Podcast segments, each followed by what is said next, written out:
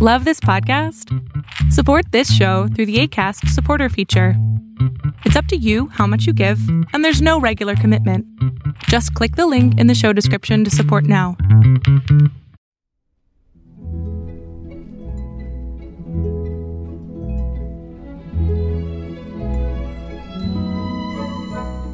I'm Alan Winson, and this is Hunker Down Podcast, where I talk with actors and musicians whose careers have been impacted by the COVID 19 pandemic. Contact me at upperwestsideradio at gmail.com with questions and comments.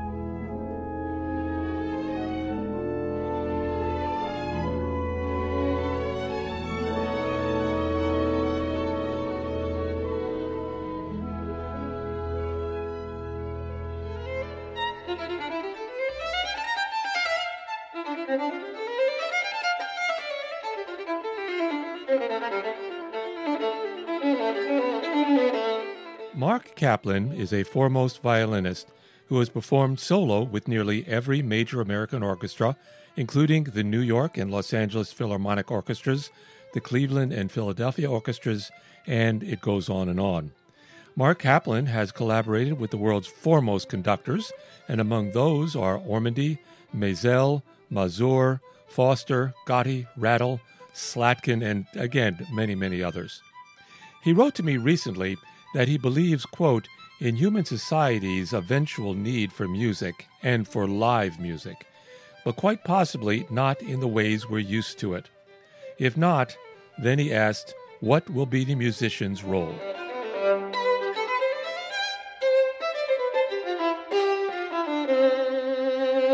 For this Hunker Down episode, we'll be talking to Mark Kaplan about his musical career and how he imagines classic and chamber concert events may change as we emerge from this COVID 19 threat. Mark Kaplan, thank you so much for joining us here on Hunker Down. Um, Pleasure. I guess we're all hunkered down together. Yeah, I checked out some of your other hunkered downs. Uh, you do some beautiful, interesting things there, and I should check. You have more podcasts to do, but I haven't had a chance to. Well, th- thank thank you very much. In another podcast, we're talking about that social distance doesn't really say it because we're we're socializing now it's more like physical distance. It is definitely physical distance. That's the, that's the issue. Right. And um, yeah, social distance. Although the physical distance affects the social distance because because there is a problem with actually connecting with people on Zoom, which is uh, it, it works only a certain percentage. It does. It does. I mean, we've been uh, recording live, of course, and we've had a resort, you know resort to Zoom, and the quality of the sound is not that good. But to me, it's the sound of the times. This is uh, we we sound Zoom, so when they refer back to 2020, they'll say, "Well, all those archives are zoomy or something." They'll they'll come up with a good adjective, um, or there was a New Yorker cartoon several weeks back, uh, which showed um, a, a, a typical Zoom screen with like 20 pictures on it. Yeah. And it and it had to do with like Grandpa's birthday or something, and and I thought, okay, you know this this never would have happened if not for this. There used to be a game show where there was a wall of entertainers. That, that's right. I forget what show that was, um, but it, it the fact that I remember it, it all dates me. So well, it dates both of us. So there you go. There you go. You're mm-hmm. you're you're you're a little bit younger than I am. I know it, it was, it was Hollywood Squares. There you go. There you go. Yes. I wanted to thank Ralph Schulte for inviting you into the program. He's helped me with a lot of um, of, of you, your very talented musicians. So I feel very honored that uh, Ralph has kind of like become a producer of uh, of Hunker Down in a way. He's your impresario. Yeah, well, I'm thankful to him too. Nice to meet you, and that. Uh, Great, and now I have to check out all your podcasts. Well, thank you, thank you very much. Uh, how are you dealing with being hunkered down? Is it uh, is it good for you? You're getting your work done? It is um, mixed. Um, so I would say, well, of course, I've had concerts canceled and all that, mm-hmm. and so in that sense, I'm not getting my work done. I am getting my teaching done, um, and it has pluses and minuses. I have assigned myself a kind of project which is long, long overdue, which is to uh, to learn the complete Ysaÿe sonatas. which I think I'm not. This is not original. I think lots of violinists have have found stuff like that, and espe- maybe even especially Ysaÿe, to be something interesting to turn to. I, I have my own history with Ysaÿe, which makes it come to me now, uh, which is that when I was much younger, I guess probably my early 20s, then um, does the name Irving Kolodin mean anything to you? Sorry. Okay, I guess I'm more dated than you. Okay, so Irving Kolodin was the music critic for Saturday Review, very distinguished writer on music, and he had come to, by chance, hear me play some things at Juilliard, and and wrote some nice little bits about it, and I was flattered by that, of course, and he then I can't remember what was the occasion. I think it was a turning of the decade. Maybe I was in my sort of mid twenties and it was the the turning to the 80s. I'm not sure what it was, um, or maybe I don't know. It may have been before that. It may have been the turning to the 70s. Whatever it was, different people were writing like the best CDs of the decade, that kind of thing. And I didn't have any CDs. I hadn't I hadn't recorded anything, and um, so and and he instead of writing the best CDs of the decade, he wrote what he his wish list of the best CDs of the coming decade. And on his wish, wish list was Mark Kaplan with complete Ysaÿe sonatas. And and that was kind of out of the blue because um, you know he knew who I was, but I was pretty much a non-entity at that point, and um, and the other things on his list were like very very distinguished performers and I I was kind of blown away, and I thought, wow, maybe I can get a record company interested in doing this. And at the point at that time, I had played the third Ysaÿe sonata, which is maybe the most commonly performed, and I thought, um, okay, I'll learn the others. Um, but I couldn't get any record company interested, and maybe partly because I was young and naive and I had no idea how to go about that. Um, but at any rate, nothing came of that. And over the years, I never actually learned any of the others in any depth. I mean, I read through them, I taught them, but I didn't actually learn them. And now I'm in like the the second half of my 60s, and I thought, well, you know, here I am. I'm at home. I can't go play concerts. This would be a great time to learn this. And besides, if I don't do it now, I'm not going to do it because they're, I mean, they're not stupendously difficult pieces, but but they're not easy, and they're virtuoso pieces, and I, and and my fingers don't actually move as fast as they did 40 years ago. So um, so now is the time. So I've been I've been learning them, and they're beautiful pieces and, and amazingly inventive. You are, as you've uh, alluded to already, are a professor, uh, and you uh, teach at Indiana University's Jacobs School of Music. Is that where you are now? No, I'm in New York. You're in New York. Okay.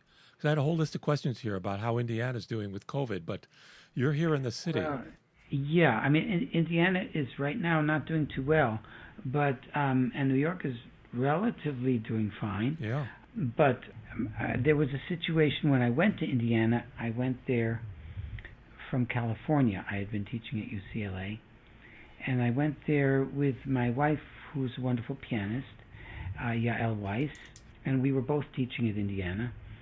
And after a while, then I think it, it got a bit too much for her to be in a tiny town like that um, because Bloomington is a tiny town, even though for its size it's a very rich town.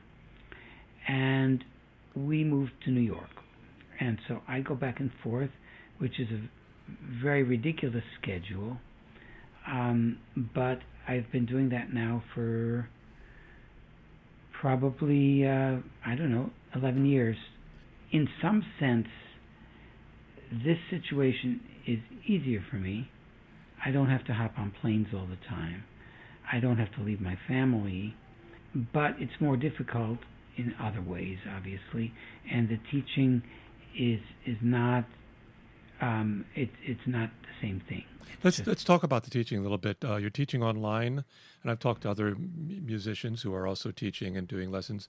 How do you handle that?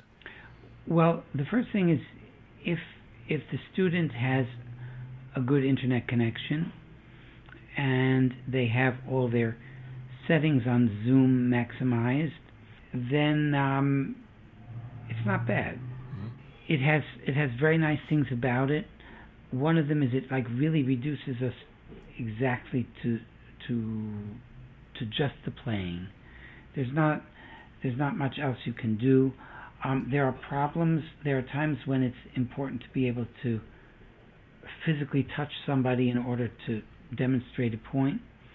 There are times when it's actually important to pick up their violin because they're having trouble with something, and you think, well, is it them or is it their instrument or is it their bow? And they're having trouble like playing ricochet, and you and you say, okay, let me try your bow, and you find that actually their bow is like impossible to play ricochet with, and you say, okay, time to get a new bow, um, and and you can't do that stuff with Zoom. I'm not a musician, so whenever I get a musician and they use a term that I don't know, I ask ricochet. What is that? Uh, what does it sound like? Yeah.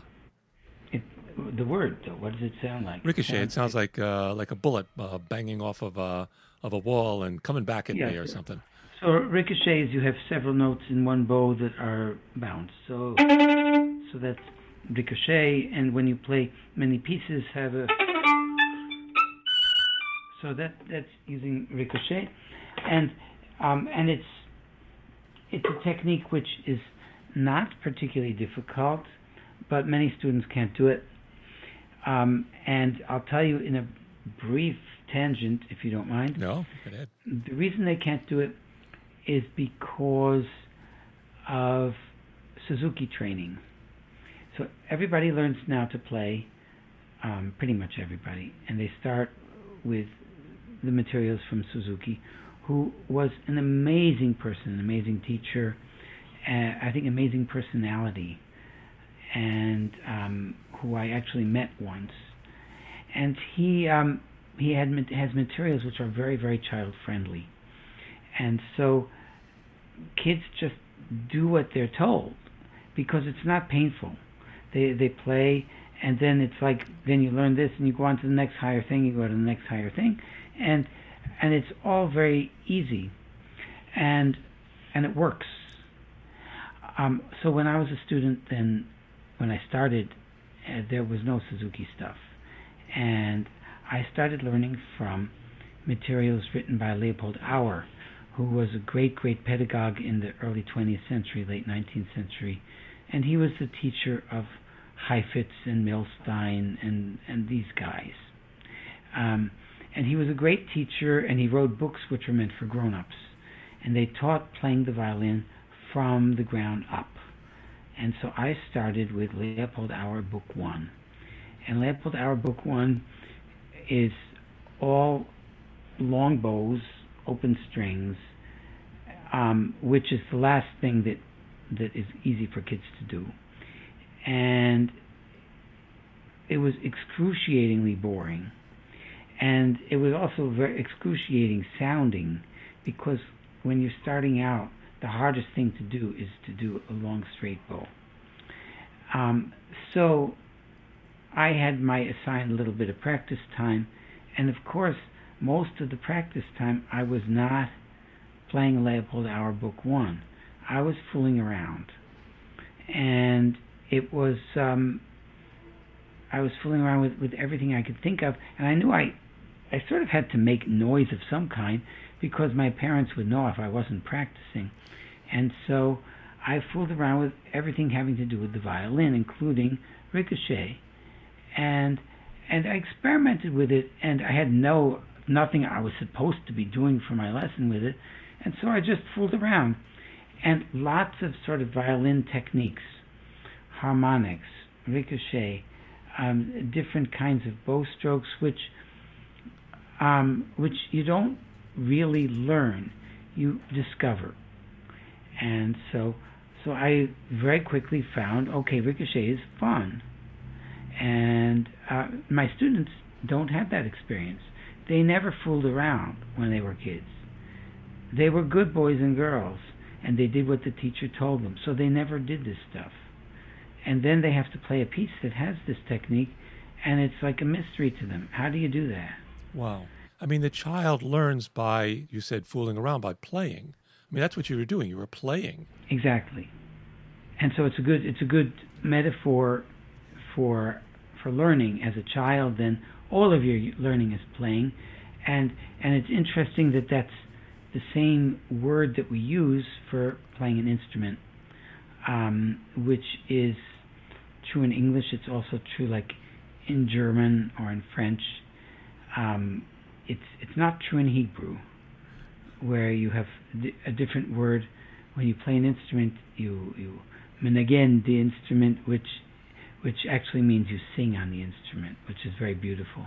I like that. Yeah, yeah. But it sounds it sounds a lot more grown up. The playing sounds like something, you know, you do as a child, and you I guess you try to hold on to that childish kind of amazement of the sound throughout your career. Yeah, yeah exactly. Yeah, yeah. How did you decide to play the violin? I guess you started at a very young age. I started when I was five and a half, and I started music a little earlier than that, not much earlier. But my mother was a piano teacher, and my father was an excellent amateur violinist. Uh, he he was a physics professor, and my older sister started playing piano and so I said, okay, I'm going to play piano. But we had a kind of typical sibling relationship which had a lot of competitive aspect. And she started before me and she had learned things that I couldn't do yet. And I don't remember this, but according to family lore, which means my mother, then she uh, then then I made life impossible, and so so it was decreed I had to find another instrument. And so I said, "Great, I want to play the cello." And um, and this being before the time of Suzuki training in America, then there was no such thing as a tiny, tiny cello. There was something which I didn't know about, and my family didn't know about, which was you stick an end pin into a viola. But we didn't know about that, and so they said, okay, you play the violin. And I was okay with that. I liked, you know, I really liked the sound of the cello in some sense more. But I listened to some records and I decided, you know, the violin was fine. And my father played the violin, and that was great. And I liked to listen to him practice. So that's how I played the violin. Interesting. A, a, a talented family there. So, do you play the cello? Do you do you fool around with that no. at all? No. No. You were trained at Juilliard. Dorothy DeLay was an important uh, influence on you early on. Oh yeah. Yeah. Um, and she she was not a though she performed earlier in her career, she did not continue to perform. Became mostly a teacher. Uh, yeah, she of, became entirely a teacher. Right. Um, and I went to her when I was uh, nine uh, and I lived in Syracuse, and she lived, and she was teaching in New York, and she, um, well, I, uh, in her later career, then lots of people went to her when they were nine, and they were playing a concert the next week with the Berlin Philharmonic, um, playing the Tchaikovsky concerto, and I was not that kind of person. I was not a, a wunderkind at all. And when I went to her at the age of nine, it was because I was having a lot of fun with the violin. I had a teacher in Syracuse who, who I really enjoyed, but he was he taught me a lot of things which were not great habits physically.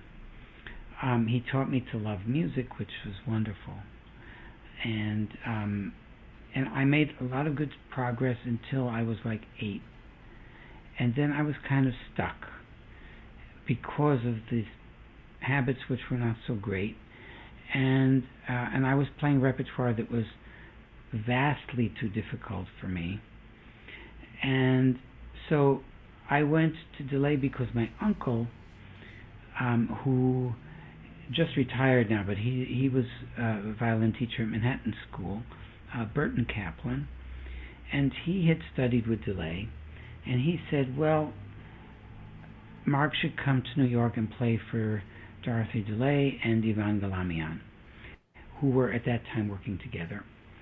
So I came and played for them, and um, and I was um, well. I went and played for for Galamian, who was a kind of scary figure for a young child.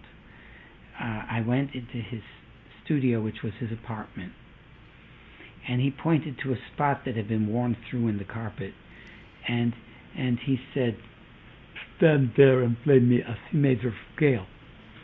And I never had met anyone like that. He was Armenian and and very actually a very warm person, but I didn't know it at the time. And so I played him a C major scale, and he said, oh, "Very nice. Let's now play faster." So I played it faster. He said, "Now play still faster," and I played it faster, and he said, "Now play it as fast as you can." And I said, well, that was as fast as I can. And uh, and then now play scale in thirds, and now play scale in octaves. So I did all these things, and then he said, um, and do have some piece to play for me. And I played him a little of a piece, maybe, maybe one phrase. And he said, okay, thank you very much. And so that was my playing for Galamian. And then uh, then I went and met with DeLay at her studio at Juilliard, and she opened the door of her studio in at Juilliard, and she was very kind of maternal, and she said, "Oh, hi, Sugar Plum, come right in," and um, and I think of this moment because I have kids of my own, and I know that there are times when, as a parent, you want to just disappear through the floor. And I and I'm sure this was a time like that for my father who took me to these auditions because I turned to him and I said, "Daddy, I want to have lessons with her." so anyway, so I, I, I auditioned for DeLay, and it was decided that I would work for uh, like a year or two with DeLay and then work with both of them. Um, but that's not what happened because I worked for a year or two with her and then I just stayed with her. Why? Why wouldn't you, darling Mumchkin? It's like it's uh, delightful. Yeah, well, she was she was an amazing teacher. And when I was a very young teacher, I heard a speech by Felix Salmond, who was teacher of Leonard Rose, who was teacher of Yo-Yo Ma, in which he said that a fine artist must have three things. He must have a beautiful sound, he must have a beautiful intonation, and he must have beautiful phrasing. And I thought about that all these years, and I've thought about the fact that I think all of these things are learned. I know many people don't agree with me, but I think they are, can be learned. and an awful lot of the teaching uh, format that I use is based on those three things. DeLay wasn't a performer. You are both a performer and a teacher. Does one inform the other? Does your teaching inform your performing? Does one improve? Or, yes. Yeah. Yes, both. Nowadays, I would say there are very few people who are entirely performer and not teacher. Um, there's a few who I won't name who are probably not great teachers, even though they may be great performers. But there are a lot of, I mean, even at the highest level, so somebody like uh, Itzhak Perlman uh, is is a wonderful teacher and is very very devoted to his teaching. Um, so it's it's it's not such a clear separation. I think most people realize that, that both things inform the other. And DeLay in the in my early years with her, would often demonstrate things on on the violin, and she could play very beautifully. She was not like a virtuoso violinist, but um, I remember one lesson when she started playing to demonstrate. She started playing the Fifth Mozart Concerto, and and she didn't play, she didn't practice, but she started playing, and and it sounded very nice, and I think she knew it sounded very nice, and she just kept playing for a while, and uh, and then she kind of realized where she was and stopped, and we went back to the lesson. But it was really very nice to hear her. That must be amazing. That moment when just everything is kind of working, and it's Yeah. like you're you're into the music and.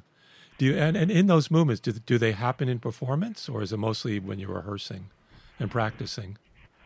Uh, no, they mostly in performance. Yeah, if you're a performer by temperament, uh, which which I am, although not as much as some of the great performers, like let's say Rubinstein, who I think was really um, he just nourished himself from his audience, and I don't think I was at any point. I love performing, and I and I think you know, at my best, I do it pretty well. But I, I don't, I don't think I was ever someone who.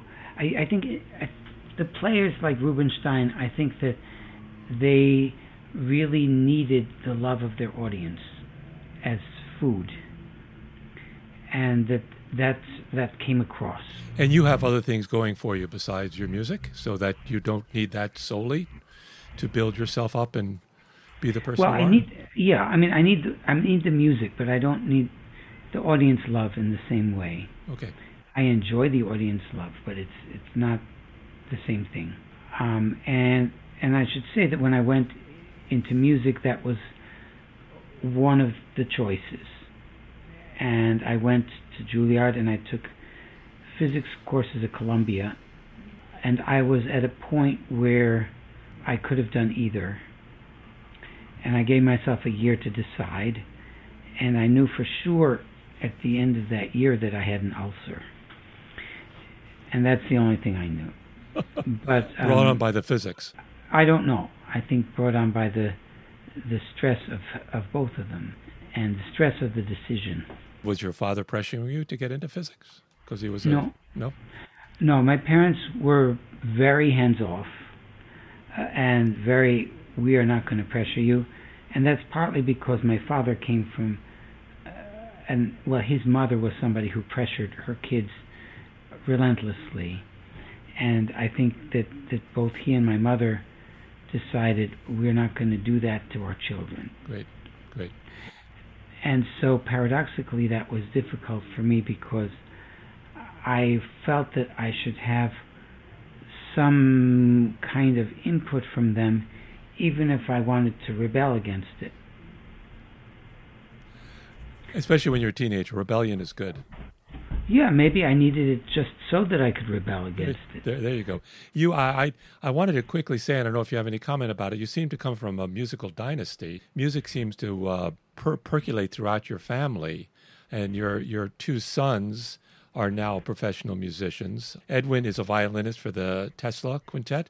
David is a uh, pianist, faculty Yeah, UCLA. Edwin, Edwin- yeah, Edwin's a violist, violist with the Tesla Quartet, um, and um, and I should mention there's a third son, but he's only 12 now. and what is he studying? He studies piano, but I I don't think he's going to be a, a, a pianist. He's 12, so anything could happen. But I don't I don't see him as having that kind of fanaticism for for for playing for for physically playing. And that's okay. That's yeah, that's great. Um, I think I've contributed enough musicians to the world. I should say that last night I heard the Tesla Quartet play a live concert, Wow. and and that was the first live concert I've been to um, since Yeah. February. Um, and it was the first live concert that they had played since February. And I don't mean online, I mean in person. So they played Oh, a concert at the Morris Museum in Morristown, New Jersey, and it was uh, outdoors on a kind of I, I don't know if it was the roof of a parking lot or of a building or something, and uh, and they've been marked off into eight foot squares, and you could have one or two people in a square, um, and uh, and it was great. It was a lot of fun, and they of, of course they were playing with a kind of well, it was well done, a subtle, uh, uh, you know, uh, amplification because it was completely outside. There was no shell or anything, and that was really nice. And you could see in the audience, in their faces, that that they really were missing this kind of experience, even though this was a sort of bizarre way to, to go to a concert. This is Hunker Down Podcast. I'm Alan Winson, and I'm speaking with American violinist Mark Kaplan. We began this episode with Mark playing the end of the Bach Sonata Number no. 3 in C major, third movement. So let's hear a bit more from the beginning of that recording.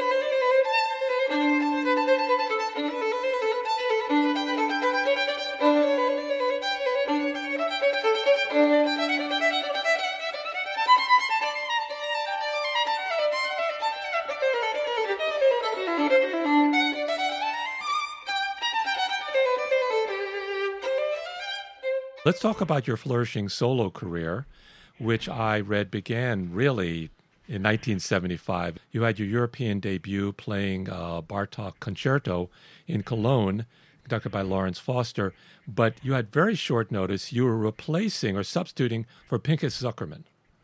I mean, That's that right. must have been scary, or not? Well, well, yes and no. I mean, it was. So this was not. This was not like two days before. This was about three weeks before, and and it was because um, he was expecting the birth of his first child, and he wanted to be home for that, and um, which is something I know about now, Mm-hmm. and and so I got a call from a wonderful woman in London uh, who was Pinchas Zukerman's manager and also Perlman's manager. And, and I had been in touch with a couple of managers in Europe to try to get my career going there. Um, and and I got a call from her and said that uh, Pinky has canceled Bartok Concerto in Cologne, and and so here's the date. Um, are you available for it? And I had never studied the Bartok Concerto. Um, I had studied the first Bartok Concerto, which is a much different piece, and I loved that. And and I was at an age when you you do take on crazy things like that. How old were you? So I was 20 or 21. You were a baby. I was a baby. And I said, sure. And because I really had to decide right then. Actually, she didn't call me.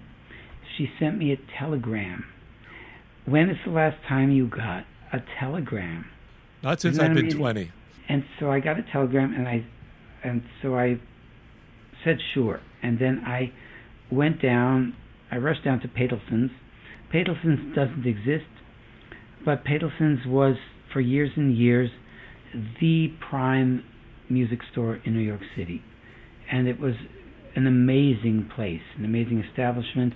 It was family-run business.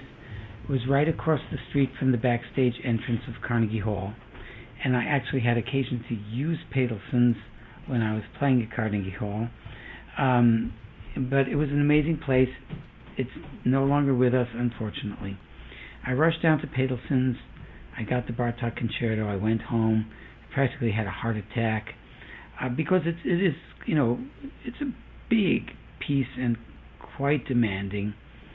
Um, and and before I even knew saw the music, I I had determined. Oh, of course, I played from memory because um, that's what you do. Even though I think at that time certainly Zukerman didn't play it from memory, and neither did Perlman. But but I said, okay, this is it, and and I worked very hard, and and I went over to Cologne, uh, and and played it, and um, and I'll tell you a story that has to do with one of the pieces that I was suggesting a recording for, which is the second movement of that concerto. Um, I went over there to Europe with my girlfriend, who later became my first wife, and she played the violin too, although that was not her professional thing. And I went over like several days ahead to kind of get over jet lag, and we stayed at the home of her family because she came from a German family. And I was in this room practicing, and I was pla- practicing on Guarneri del Gesù, which I had borrowed for the occasion.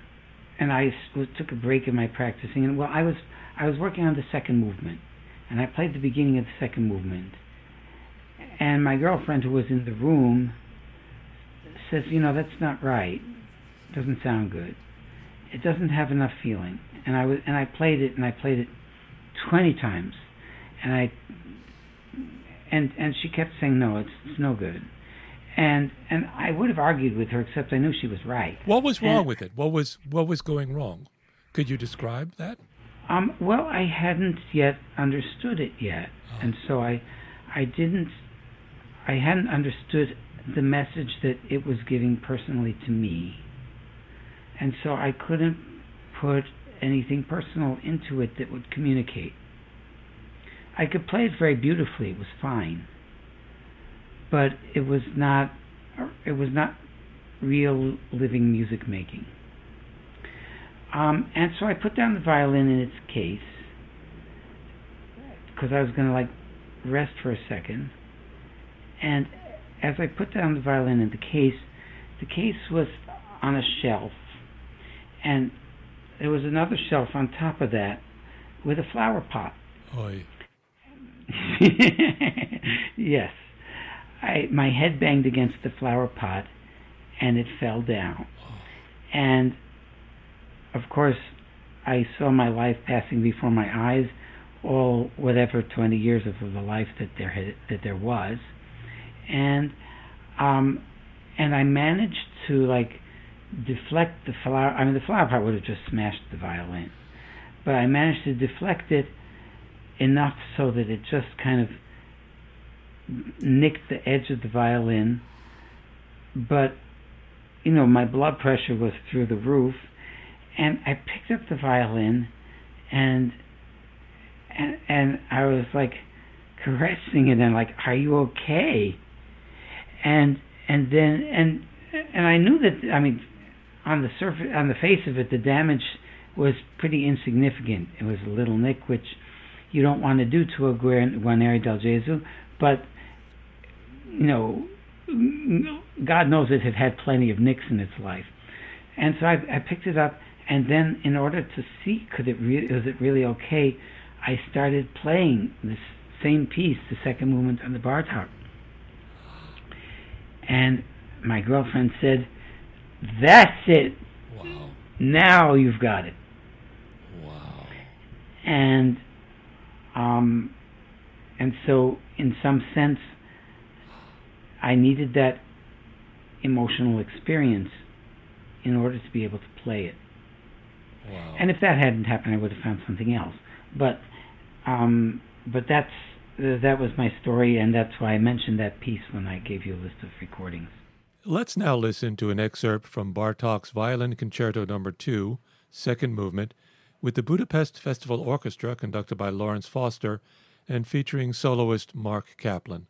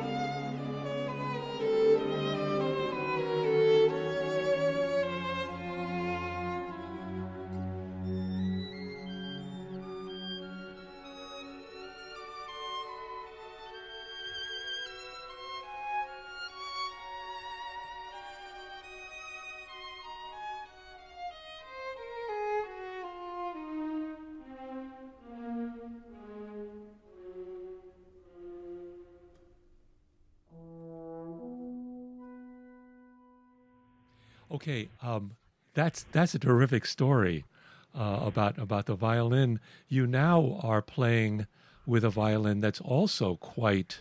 It has a name on it. I mean, it's a famous violin. Well, Tell yeah, okay. that Well, one. I should say that all violins uh, that are by Stradivari, this is a Strad, and all violins that are made by Stradivari, basically all of them have a name. The name may not be a famous name. Um, my violin has has a fabulous story, which is not one way I can tell the whole thing because it's a long story. But basically, it was it was lost in the Second World War. When I say lost, we don't know what happened to it. It was sold by the family that it had for several generations, and it was then bought by a violinist from the Los Angeles Philharmonic when they were on tour in Italy, and he bought it not knowing that it was a Strad, and he paid, I think, maybe six thousand dollars for it or something like that. Wow. Um, and when he, um, and, and and that was a lot of money at the time. That was in nineteen, uh, maybe seventy two, and and at that time, then he he didn't have that kind of money, and he had to borrow it from the orchestra manager. He had to borrow it like in cash, and and the other orchestra members were kind of teasing him that he had bought this violin from a rather shady guy and that he had probably been ripped off, but he just liked the sound of it. Um, and then when the orchestra was on to- uh, finished their tour in London, and some, and Isaac Stern was the soloist, and Isaac heard the story, and he looked at the violin, and he wasn't like an expert on you know uh, on the physical part of antique violins, but he knew this was a good instrument, and he said, you know, you're in London, you should take this to Hills or to Beares. And so the next morning, before hopping on the plane, he t- went over to Charles Beare, who was then the world's leading expert, um, and probably still is now. And uh, and Charles said, you know, you have a Strad there. And and this guy who was a very kind of, uh, you know, nice fellow, ordinary violinist in the orchestra, was not the kind of guy that that would happen to. And um, and so that, according to Charles, he fainted, which could have been. Anyway, um, where were we with Strad? So um, the the violin is known by the name of the family who owned it at the time that it was lost, and and that was identified because it it actually has pictures in a book that was published on the bicentennial of Stradivari's death. So in 1937, there was a book about Stradivari, and this was listed and it has a picture of it in in that book, um, and it was owned by the family of the of the Marchese Spinola, and so it's known as the Marchese Spinola, but I just call it the Marquis. How did you How did you come upon it? Well, that's the story that's too long. Okay, all right. So we won't tell it now, but sometime I'll tell it. That that that'd be wonderful. I know after speaking with Rolf Schulte, he has a, and I don't know the name of his violin, but he has a relationship with his violin, and whenever he's apart from it, he's a little bit distraught, and he has a, he says, "No, no, I'm fine, I'm fine, it's no, no problem." But I know, I get the feeling that it's like he wants his buddy back. Uh, what is that relationship that you violinists have with your violin? Well, the violin is is something that you, uh, I mean, you, you, you, physically hold it. this is the and it- What did you say? Is, is this your violin? You're yeah, you're playing now? Okay, and it's and it's um it's beautiful. and it's very beautiful, and you um and and it's not just you physically hold it. You have to uh, you have to help it to speak, um, and you know when you're a kid and you learn, then you're just trying to kind of make a nice sound. But as you become an artist, then it's more than that, and you're trying to um, sing like with a voice with this box. And so the violin has something very, very personal. Um, and many people give names to their instruments. Um, they certainly have. They certainly have a gender. I mean, my violin is definitely a woman. There's no question. Um, and I never gave her a name, but many people do give names to their instruments. What's her what's her what's her personality? Is she difficult? Is she moody? Is she? I mean, no, can- no, she's she's actually w- wonderful to live with, and not all violins are. Um, before I had this violin, I borrowed really good violins for more than a decade from a wonderful friend of mine, um, who's well, he's in his 90s now, and and one of the violins I borrowed was a Guarneri, not the one from Cologne, a, the different a different Del Gesù, and and that one was very temperamental. Changed very drastically with the weather. Um, you like every note you had to treat differently. It's a great instrument, but not necessarily easy to play. sounds a bit psychotic, Yeah, I would say a little bit capricious. capricious. Okay, all right.